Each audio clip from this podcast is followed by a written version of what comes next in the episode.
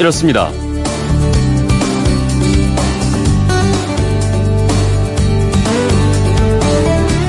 안녕하십니까 전종환입니다. 흔히 우리 인생을 아, 선택의 연속이라 이렇게 말을 합니다.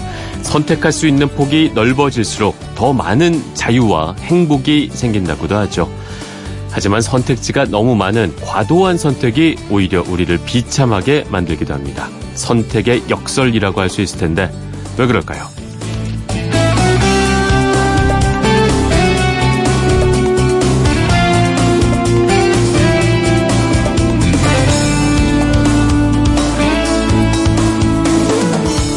과도한 선택이 우리를 왜 비참하게 만들까? 그건 이렇습니다.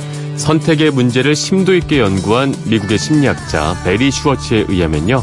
과도한 선택은 심리적 긴장과 스트레스를 유발을 해서 판단력을 흐리고 어떤 선택을 하든 그 선택으로 인한 만족도를 떨어뜨린다고 합니다. 다른 대안들이 많으면 선택하지 않은 것의 장점이 자꾸 생각이 난다는 거죠. 그리고 혹시라도 내 선택이 잘못됐다는 게 확실해지면 그때부터는 하필 그 선택을 한 자신을 탓하게 된다고 합니다. 아, 그럼 이런 자책을 피하고 만족스러운 선택을 하려면 어떻게 해야 될까? 슈어츠 박사가 제시한 방법은 이겁니다. 첫째, 최고의 하나를 찾기보다는 충분히 괜찮은 것을 찾아라. 둘째, 다른 대안에 대해서 과도하게 신경 쓰지 마라. 셋째, 일단 결정을 한 다음에는 다음 일에 신경을 써라. 넷째, 최고가 아니어도 충분히 괜찮으면 된다는 기준에 만족하라. 한마디로 요약을 하면 최고를 추구하기보단 만족을 추구하라는 겁니다. 자, 지난 상반기 여러분의 선택은 최고였습니까? 아니면 만족할 만 하십니까? 이제 하반기에는 선택의 역설을 기억을 하면서 충분히 괜찮은 선택에 집중을 해보면 어떨까 싶습니다.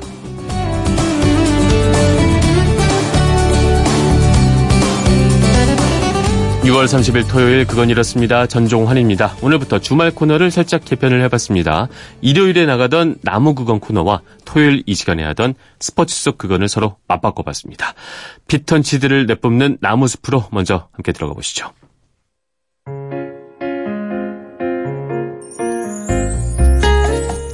토요일 아침 초록을 듣는 시간을 가져봅니다. 이번 주부터 토요일로 시간대를 옮긴 나무 그건 코너 고규홍 나무 칼럼니스트와 이야기 나눠봅니다. 안녕하세요. 예, 안녕하세요. 네.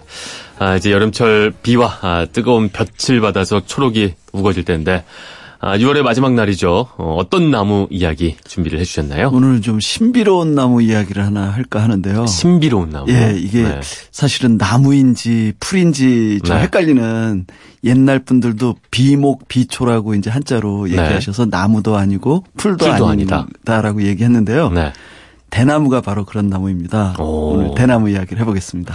너무 익숙한 나무여서 네. 이게 그렇게 막 신비롭다라는 느낌이 확 와닿지는 않는데 말이죠. 네. 어, 근데 일단 그 우리가 식물을 나눌 때 크게 네. 이제 풀이냐 나무냐 이렇게 나누거든요. 네. 예.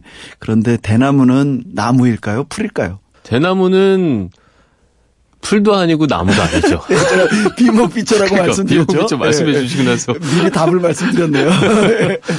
안에 그게 뭐가 텅 비어 있잖아요. 그렇죠. 예. 네. 그 나무하고 풀의 결정적인 차이는 네. 이제 가을에 열매를 맺은 뒤에 이 나무 줄기가 땅 위에 나와 있는 나무 줄기가 살아 있느냐 네. 아니면 싹 없어지느냐 음. 그거의 차이인데 한번 생각해 보세요. 대나무는 겨울에도 줄기가 그대로 남아 있죠. 그렇죠. 예, 그러면 나무여야 되죠. 그죠? 맞습니다. 예. 그런데 이제 나무 줄기에는 지금 방금 말씀하신 것처럼 이제 중간에 이제 나이테가 이제 줄기 안에 새겨져야 되는데 대나무는 안에가 텅 비어 가지고 아무것도 없잖아요. 그죠? 네. 그러니까 이게 아 나무라고 보기에도 모자라고 그렇고. 풀이라고 음. 보기에도 모자란 이런 아주 어, 독특한 네. 아, 그런 특징을 가지고 있는데요. 나무 세계에서 이런 친구는 대나무밖에 없는 건가요? 네, 그렇죠. 아, 예. 오직 대나무만. 네, 그런데 아. 사실은 이거는 이제 네. 제가 차츰 말씀드리겠지만 네. 어, 나무보다는 풀에 가깝습니다. 가까워. 예, 그러니까는 음. 처음에 잎이 나서 꽃 피고 열매를 맺고 난 다음에 이제 풀은 죽잖아요. 네. 예, 그거와 마찬가지로 대나무도 음. 한번 꽃피고 나면 이제 죽어가는 과정을 이렇게 음. 전체 보면 이거는 풀에 더 가까워서 전문적으로는 풀 쪽으로 분류하는 네. 게 맞습니다. 우리가 흔히 그 대나무 숲을 가보면 네. 대나무가 참 크지 않습니까? 네네. 영화에서 봐도 막높 고 높고 굵은 대숲에 막 이런 대련하는 그림도 있고 말이죠. 네. 이게 도대체 대나무는 어디까지 높게 자라나는 거죠? 그, 예, 저도 뭐 이렇게 딱 몇 미터까지 자란다로 정확하게 말씀드리는 어려운데 네. 제가 한 작년 재작년에 중국의 대나무 박물관이라는 데를 갔었는데요. 네. 예, 거기 가보니까 진짜 전 세계에 있는 대나무들을 다 모아놨어요. 예, 네. 그꽤 좀 신기한 곳이었는데 거기서 자라는 나무 중에는 30미터가 넘어가는 높이로 자란 나무까지 아. 봤어요. 예, 그러니까 굉장히 높이 자 랐다라는 얘기인데요. 네. 어, 그보다 더 이제 놀라운 건 뭐냐면 왜 그 비가 오거나 이러면 우리가 무슨 얘기 하냐면 우후죽순이라 그래갖고 비 온 뒤에 이 대나무가 부쩍부쩍 자란다 이런 얘기 많이 하잖아요. 네. 예. 그게 이제 진짜 놀라운데 뭐냐면 음. 어떤 경우에는 이 대나무가 하루에 네. 이낮 동안에 자라는 크기가 12cm까지 자란다라고 얘기하거든요. 와. 그러면 하루엔. 제가 이 이야기를 이제 공부하다가 이제 보고 나서 처음에 네. 저 옛날에 봤을 때 야, 그러면 하루에 12cm가 자라면 자라는 게 꿈틀꿈틀 올라오는 게 보이겠다. 보일 수 있을 정도 아니겠어요? 네. 근데 보일 정도는 아니에요, 사실. 아, 사람을 좀 이렇게 흥분시키게 만드시네. 예. 아니, 저도, 그, 저도 그런 생각 했어요. 아, 이거 보이겠다. 그러고서. 아, 아, 넘어갈 그, 뻔했어요, 지금. 대나무 앞에 이렇게 한번 앉아볼까. 네. 그런 하루 종일 한번 앉아서 자라는 걸 볼까 어. 생각을 해봤는데 네. 보일 정도는 아닌데 어쨌든 결과적으로는 하루에 12cm라는 음. 놀라운 크기로 자라난다라는 게 이 대나무의 이 자라는 속도여서 네. 그건 정말 놀랄만 합니다. 근데 이렇게 높게 자라날 수 있는 것은 네. 어. 네. 지난번에 말씀해 주셨던 것 같은데 왜 꽃을 피우려면 모든 에너지를 다쫙 네, 네.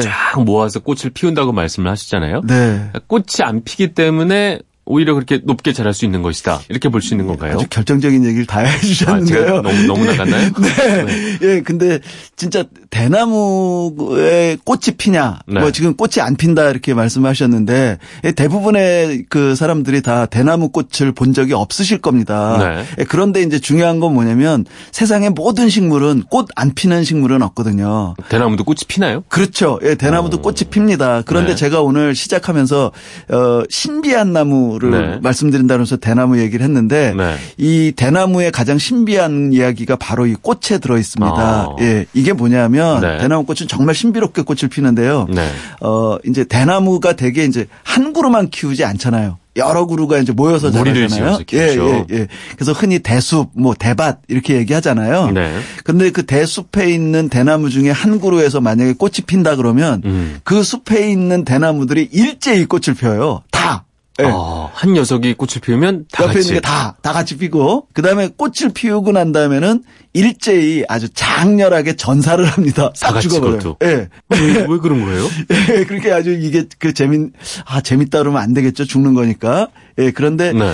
어, 이게 사실 이렇게 조금만 더 과학적으로 이제 이렇게 관찰에 들어가고 연구에 들어가면 금방 알 수 있는 건데요. 네. 이 대나무는 이제 번식하는 방식이 이제 한 그루 한 그루 이렇게 심어서 키우는 게 아니라 땅속 줄기라고 그래가지고요. 연결이 되어 있나요? 안에서? 네, 맞습니다. 아. 예, 땅 속에 뿌리가 연결된 게 아니라 줄기가 연결되어 있어요. 네. 예, 그러니까 줄기가 연결되어 있다는 얘기는 뭐냐면 한 뿌리라는 얘기잖아요. 아, 무리를 지어 있지만 결국에는 한 뿌리다. 한 뿌리다. 예. 같은 배에서 자라난 그런 그렇죠. 느낌이라고 예, 볼 수 있는 예. 거죠. 그러니까 한 뿌리에서 자라난 나무들이기 아. 때문에 얘네들이 꽃 피는 시기나 이런 거는 같을 수밖에 없는 거예요. 네. 예, 그러니까 넓은 숲이라 하더라도 사실 그거의 개체를 하나하나 따지고 들어가 보면 결국은 하나의 개체다. 뿌리라는 걸 보면 아, 아. 얘가 꽃 필 때 옆에 있는 게 피는 거는 지극히 당연하구나 네. 이런 생각이 들 수 있는 거고요. 근데 그걸 몰랐을 경우에는 보면서 야, 좀 신기한 녀석들이네. 그렇죠. 어떻게 네. 다 같이 이러지? 막 이런 네. 생각을 할 수밖에 없었겠군요. 예전에는. 네, 그렇죠. 오. 어. 게다가 이제 또 제가 무슨 말씀드렸냐면 네. 꽃 피고 나면 죽는다 그랬잖아요. 네. 이 대나무가 꽃 피는 게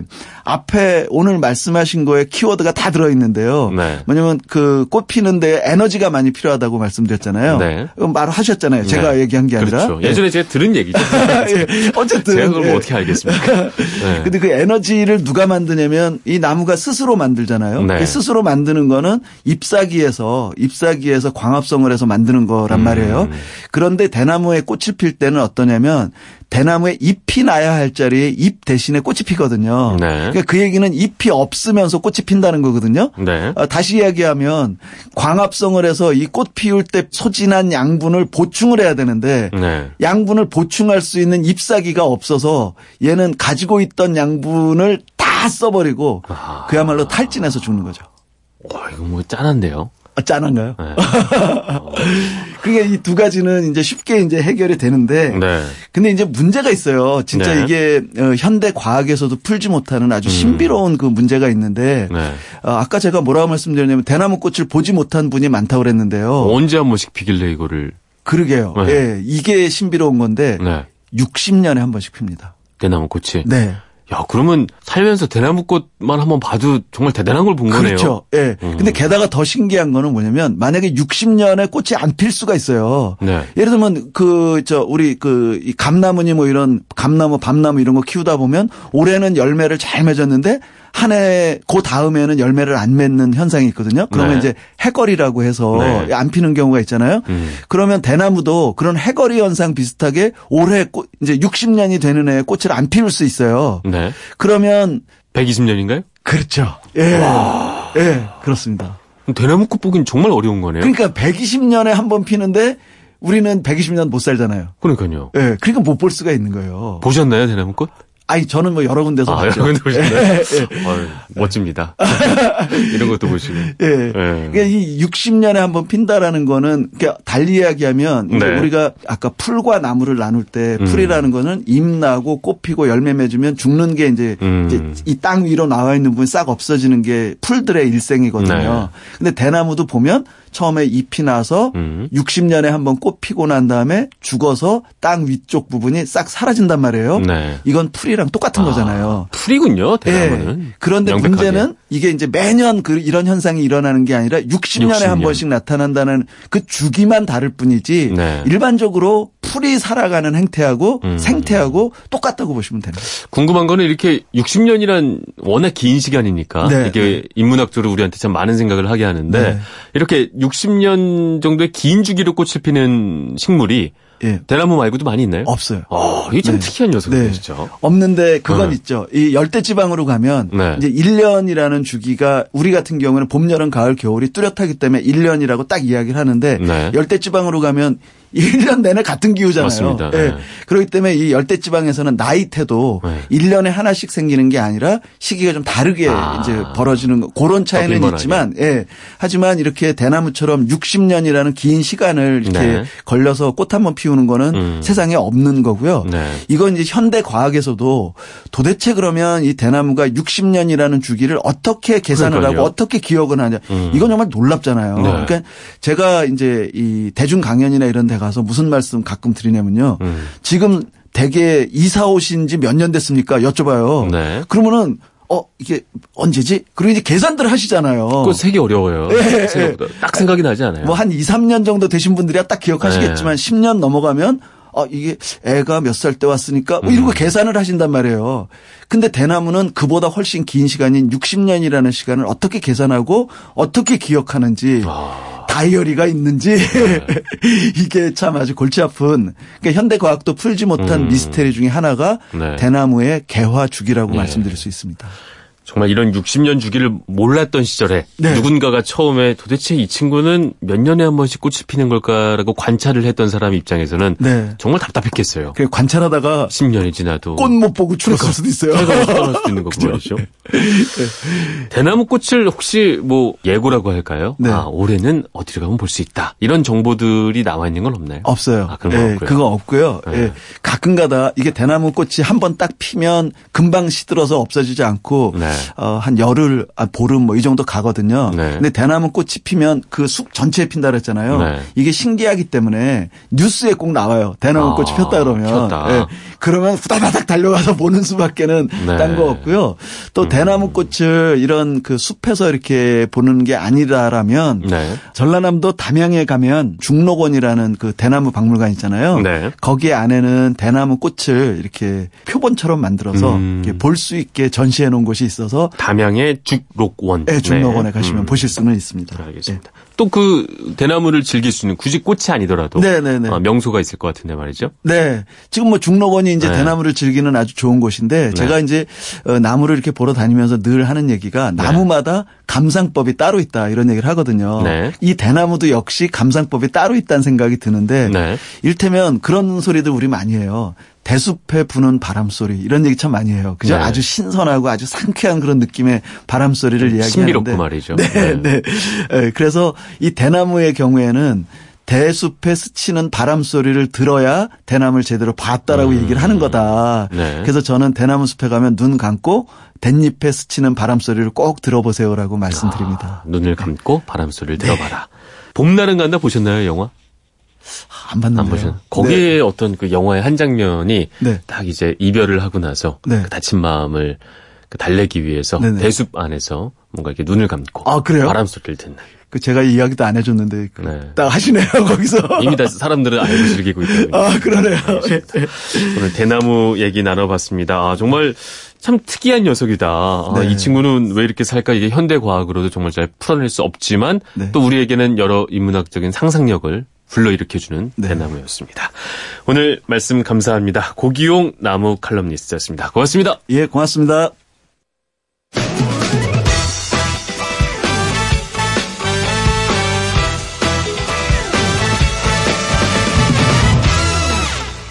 오늘 밤 12시 자정, 아, 그러니까 7월 1일 0시부터 시작되는 게 있습니다. 지난번 6.13 지방선거에서 당선된 자치단체장과 지방의원들의 4년 임기가 시작이 됩니다. 아, 이번에 임기를 시작하는 지방선거 당선자들은 마치 누가 더 소박하고 겸손한지를 경쟁이라도 하는 것처럼 너도나도 작은 취임식을 준비하고 있다고 하네요. 불필요한 격식을 파괴하고 몸을 낮추겠다. 뭐 이런 뜻이겠죠. 아, 조금 전에 대나무 얘기를 했습니다만 예로부터 우리 선조들은 청렴을 공직자의 가장 큰 덕목으로 여겼었죠. 그리고 사군자 중에서 특히 대나무를 서화의 소재로 사용을 해서 고든 성정과 절개를 표현을 하곤 했었는데 어, 작은 취임식으로 시작하는 민선 7기 아, 출발은 상쾌하고 괜찮은 것 같습니다. 선거에 나서서 유권자들에게 뽑아주기만 하면 뭐 이렇게 하겠다 했던 그 다짐들 말이죠. 4년 동안 중단 없이 이어지길 기대를 하겠고요. 우리 주민들도 이들이 선거할 때 한 약속을 잘 지키는지 좀 부릅뜨고 감시하면서 잘할 때는 또 아낌없이 박수를 보내야겠습니다. 자, 그건 이렇습니다. 전종환입니다. 잠시 후에는 우리 노래에 담겨 있는 이야기를 찾아보는 시간이죠. 예술 아하 코너가 이어집니다. 저는 한숨 돌리고 곧장 돌아오겠습니다.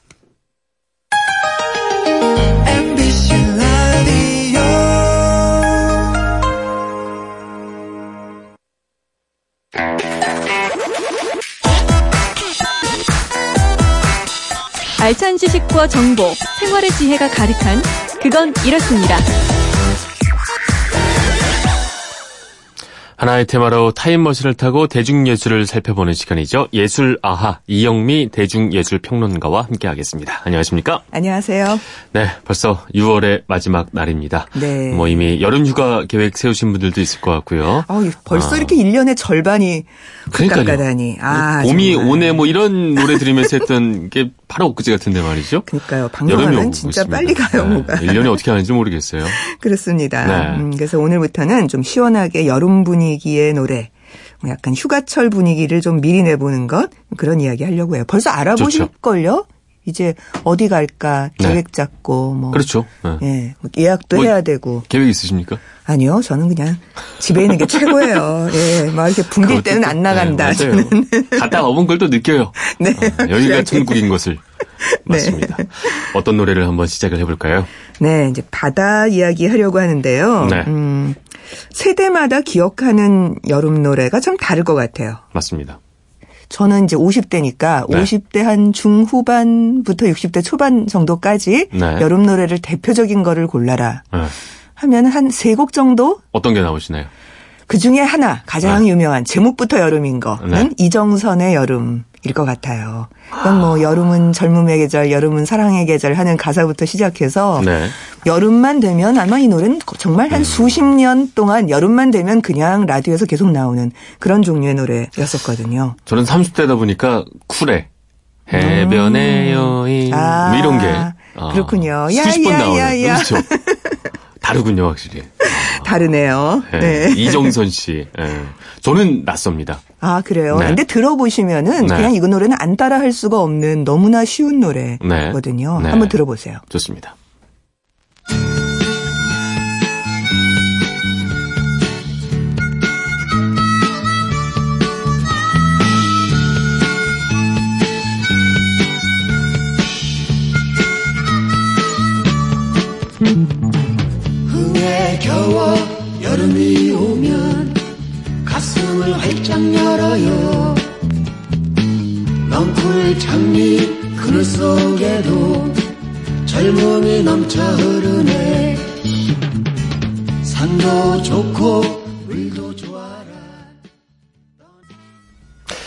이정선 씨가 부른 여름이었습니다.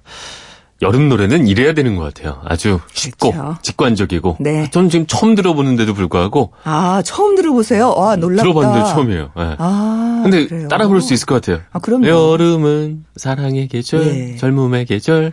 뭐 전혀 같진 않습니다만. 네, 이게 어쨌든. 이렇게 막 생각하고 하기가 힘든 계절이에요. 그러니까 생각할 필요가 없어.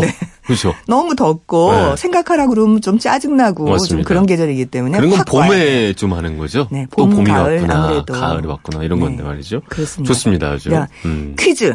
네. 지금 이 목소리가 이정선이 부른 노래로 되어 있고 이정선 4집에 실려 있는 건데요. 79년 네. 노래. 지금 목소리가 둘이잖아요. 여성 목소리가 있어요. 여자 목소리가 있어요. 네. 거의 뭐 처음부터 여자 목소리가 쭉 나오는데요. 네. 사실 이 노래는 혼자 부르기가 그렇게 적합한 노래는 아니에요. 막 네. 으쌰으쌰 하는 분위기가 있는데 혼자 놀러 가는 게 좀 말이 안 되잖아요. 네. 산도 좋고 물도 좋고 놀러 가자 그러는데 그러니까 여자 목소리가 끼는 게 맞는데 음. 이 여자가 누굴까요?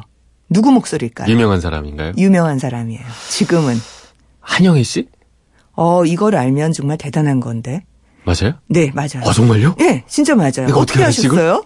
어떻게 찍으셨어요, 그거를? 아니, 도대체? 목소리 듣는데. 네. 저 한영애 씨 콘서트 가봤었거든요. 아. 근데 왜 왠지 그 허스키한 느낌이 네. 어, 한효 씨 맞아요? 맞아요. 어, 제가 자랑스럽습니다. 지금. 어, 네. 어, 대단하십니다. 예술가 오래 하다 보니까 대단하네요, 이제.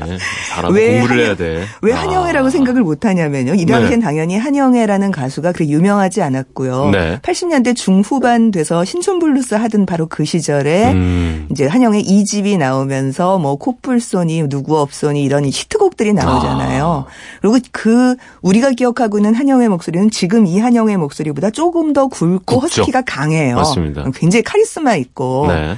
이때는 상당히 포크스럽게 불렀기 때문에 네. 감히 한영애가 이런 식의 포크 노래를 부를 아. 거라고 별로 생각을 사람들이 못해요.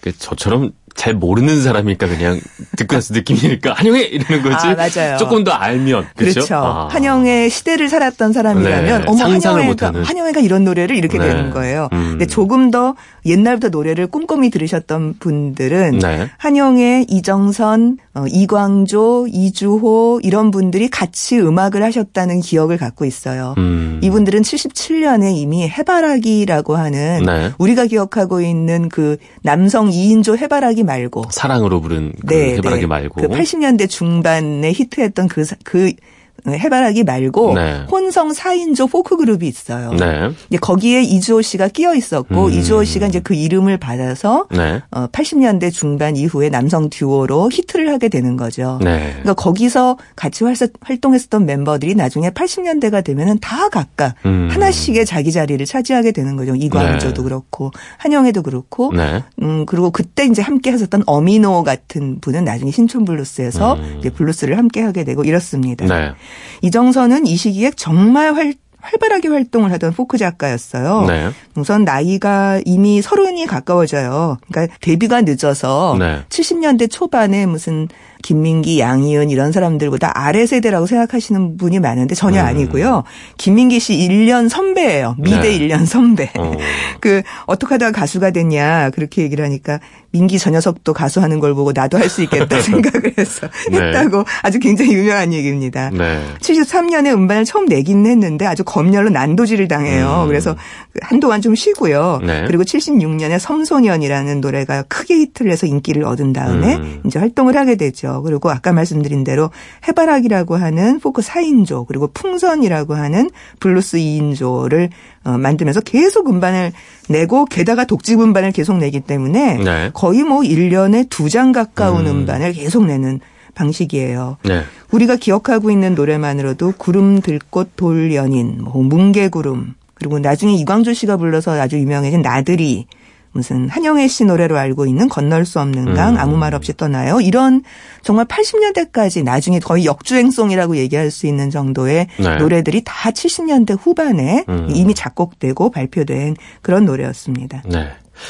이 노래 들어보면 그래도 요즘 느끼는 여름과 뭐 네. 크게 다르진 않다 뭐 이런 느낌도 들어요. 네. 예, 어. 그러니까 여름 하면은 여름에 대한 상상력이 좀 네. 고정돼 있어요. 그러니까 맞습니다. 우리가 여름 그러면은 사실 저처럼 방콕할 사람도 네. 아 그래도 뭐 바다를 한번 한 가보면 예뭐 그런 어. 생각을 하고 그냥 꿈이라도 꿔보고 네. 피서는 당연히 이런 것이다 이렇게 생각을 하고 있고 음. 여기서 가장 그 확실한 구절이 여름은 젊음의 계절 하는 바로 그 구절에서 느껴지는 그 감각 있잖아요. 네, 그것으로 어떻게 보면 대중가요 쪽에서의 여름의 상상력은 거기에 음. 좀 고정돼 있다고 할수 음. 있어요. 그러니까 봄 그러면 그 지금 이 4집 이정선 4집에는 봄, 여름, 가을, 겨울이란 노래가 다 있거든요. 네. 그중에 봄도 인기였고 지금 여름도 인기예요. 음. 근데 봄은 그왜 봄봄봄봄 봄이 왔어요 하는 노래 있잖아요. 네. 네. 그 노래가 바로 여기 아, 같이 실려 있는.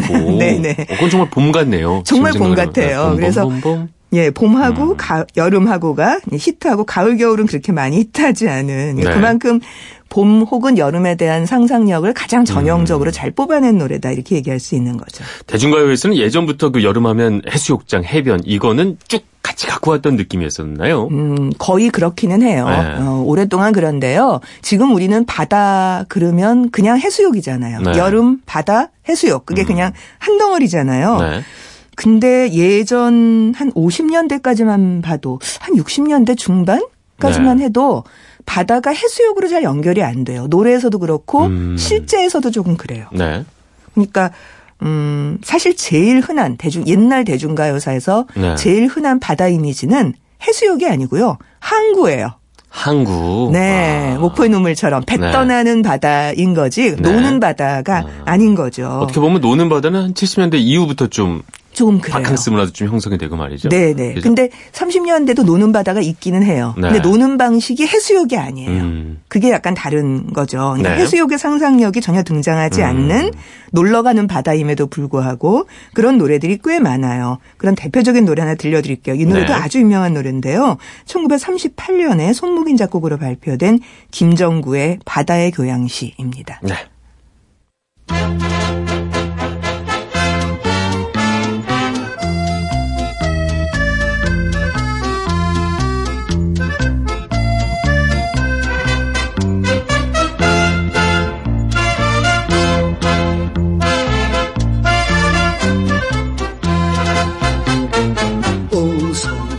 앉아 바다로 가자. 출렁출렁 물결친 십리포구 바닷가. 안타까운 젊은 김정구 바다의 교양시 이게 38년도 작품이니까 거의 뭐 100년이 가까운 가는 80년 전 작품이네요. 그렇죠. 네. 물론, 물론 지금 들으시는 음원은 한 70년대 다시 네. 녹음한 것으로 보여요. 네. 김정구 선생 그 연세가 드신 목소리가 음. 이렇게 좀 나오고 있습니다. 해악스럽게 부르신달까요? 뭐 그런 느낌이 좀 있고. 어, 연세가 드셔가지고 네. 원래 목소리가 이렇게 발음을 하시지 아. 않는데 어, 아무래도 이제 네. 발음 같은 것으로 옛날의 방식을 자꾸 이렇게 약간 씹는다 그럴까 음. 발음을 좀 그렇게 하나씩 그렇죠. 예, 씹어가면서 예. 씹어가면서 어, 그렇게 모른당 뭐 이런 식으로 네, 그게 힘이 딸리면 콧소리를 낼 수밖에 없어요 가수가. 네. 인상적이었습니다. 아, 예전에 바다에 대한 느낌을 어 30년대에는 뭐 이렇게 표현을 했구나 말이죠. 네, 어서 가자 가자 바다로 가자. 그냥 분명히 음. 놀러 가는 것이긴 맞는데요. 네. 보통 왜 해수욕 그럼 물에서 첨벙대는 느낌이 좀 있잖아요. 근데 네. 이 노래는 물에서 첨벙대는 느낌은 없어요. 네. 그러니까 바다를 풍경으로 바라보는 느낌이라고 음. 할까? 좀 그런 거예요. 네. 바다에서 피서를 하기 시작한 건 물론 뭐 조선시대나 그 이전에도 시원한 데 가야 되니까 그런 게 있었겠죠. 네. 예. 하지만 이제 근대 이후에서 보자면은 확실하게 바다라고 하는 게 관광지로 개발돼서 이렇게 네. 된 거는 식민지 시대부터 본격화된 것 같아요. 음. 20년대, 30년대에 어, 이미 지금 이 노래의 소재가 된 게 이제 원산의 명사심리 바다인데요. 지금 네. 가사에서는 뭐 심리 포구 바다 이런 식으로 나와요. 네. 왜냐하면 분단이 되고 난 이후에는 뭔가 이 휴전선 이북 지방에 대한 이야기를 자꾸 가사를 바꿔서 다시 취입하고 음. 다시 취입하고 그랬습니다. 근데 네. 애초에는 원산의 명사십리 음. 바다고요. 물론 그 원산 명사십리 바다가 워낙 유명하기 때문에 네. 남쪽에도 그 명사십리라고 이름 붙은 해수욕장들이 굉장히 많아요. 예, 굉장히 네. 많은데 원래 오리지널은 원산에 있는 명사십리 바다입니다. 네. 그럼 원산의 명사십리 바다를 비롯해서 굉장히 많은 바닷가들이 유원지로 개발됐어요. 음. 서울에서 제일 가까운 거는 인천이겠죠, 당연히. 네. 인천 앞바다에 월미도 유원지가 개장한 게 1920년이라고 하고요. 네. 인천 송도 유원지 지금도 유원지 하나요, 송도 가? 있을 송도 신도시만 생각이 나지 유원지가 전혀 생각이 안 나죠. 우리가. 신도시가 생기면서 아마 없어졌을 것 같네요. 어, 네, 네. 그 유원지가 37년 개장되는 거니까 네. 정말 오래된 80여 년 전이죠. 네, 네. 그런 거죠. 음. 그럼에도 불구하고 그 유원지에서 해수욕이라는 느낌이 잘 나지 않는 네. 그냥 바다를 바라보는 것이 중점적인 좀 그런 거예요. 네. 이런 노래는 어, 일제강점기 때부터 한 50년대까지 계속 이렇게 바다를 바라보는 시점으로 바다를 즐기는 이런 음. 노래들이 계속 나옵니다. 네. 일제강점기 때 노래를 하나를 더 들어보죠. 요번엔 여자 목소리입니다. 이난영인데요. 네. 이난영 그러면 아주 구슬프게 목포의 눈물만 부를 것 같지만 네. 바다의 꿈이라고 하는 아주 유원지스러운 바다를 노래한 오. 노래가 하나 있습니다. 이번에는 네. 유성기 음반이기 때문에 음질이 조금 떨어집니다. 네.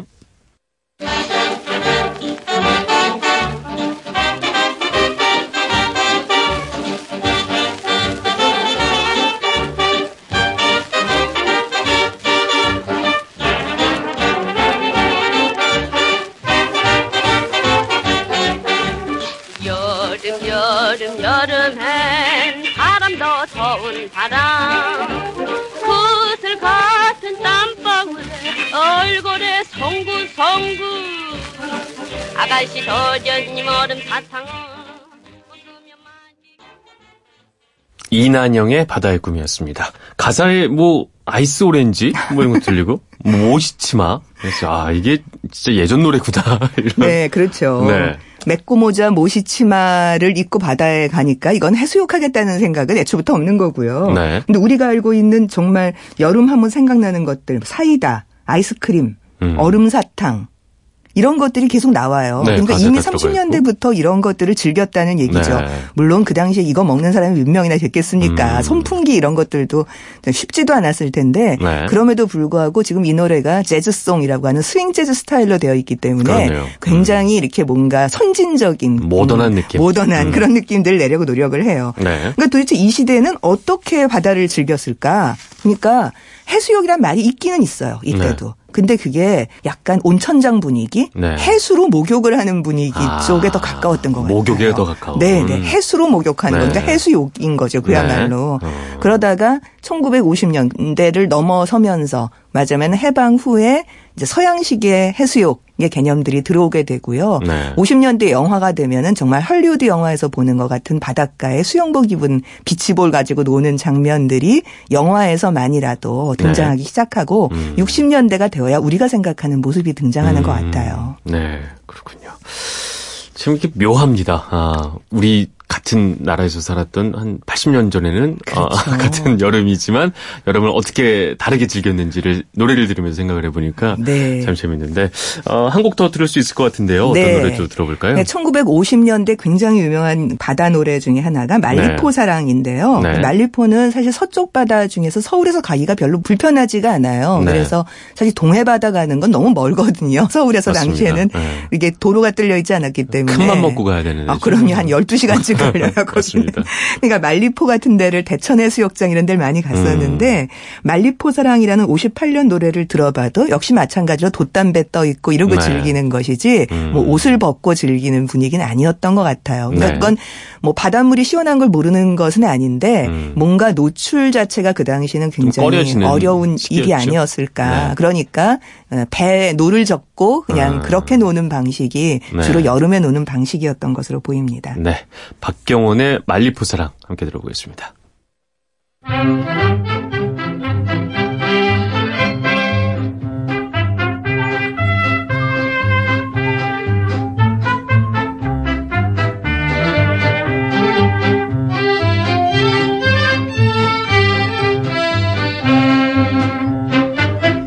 딱선 기적소리 젊은 꿈을 싣고서. 갈매기 노래하는 말리포라 내 사랑 박경원의 말리포 사랑 1958년 작품이었습니다. 이제까지와 같은 맥락으로 그렇죠. 어떤 해운대 앞바다의 바캉스가 아니라 보담배 하나 띄워놓고 뭔가 이렇게 풍류를 즐기는 듯한 그렇죠? 그렇습니다. 그러니까 네. 항구로서의 바다하고 어, 노는 바다가 약간 결합되어 있는 이런 양상이고요. 네. 70년대 한 초반, 60년대 말 정도에 나왔던 연포해수욕장 막 개장하고 그럴 때 하춘아 씨가 불렀던 연포 아가씨 같은 노래도 네. 역시 이런 연, 선상에 있 어요. 음. 그래서 트로트나 신민요 분위기에서는 해수욕 분위기까지는 못 가는 것 같아요. 네. 그래서 70년대가 돼서 본격적인 음. 60년대 뭐말 70년대 팝이나 포크 분위기로 와야만 우리가 네. 기억하고 있는 생각하고 있는 네. 그런 바다 분위기가 만들어지기 시작합니다. 네. 과거 우리 노래에서 비춰진 바다 그다음에 여름 뭐 이런 노래를 들어봤는데 조금 더 들을 노래들이 있을 것 같아요. 이제, 이제 막 시작인 것 같은데 네, 다음 네, 주에 또 준비를 해주실 예, 거죠? 바다 얘기 계속 갑니다. 네, 알겠습니다. 다음 시간 또 기다려 보겠습니다. 지금까지 이영미 대중예술평론가였습니다. 오늘 말씀 고맙습니다. 고맙습니다. 바다보다 넓은 것은 하늘, 하늘보다 넓은 것은 인간의 마음이다. 세상의 모든 좋은 말들 빅토르 위고의 말이었습니다. 인간의 마음 씀씀이의 스케일이 이렇게 크다고 하는 거죠. 네, 바다와 같은 하늘과 같은 넓은 마음으로 토요일에 휴식 즐기시길 바라겠습니다. 마지막 곡은요. 높은 음자리에 바다에 누워 준비를 해봤습니다. 저는 내일 다시 찾아오겠습니다. 지금까지 아나운서 전종환이었고요. 토요일 아침이죠. 오늘은 힘 좀 빼고 푹 좀 쉬시죠.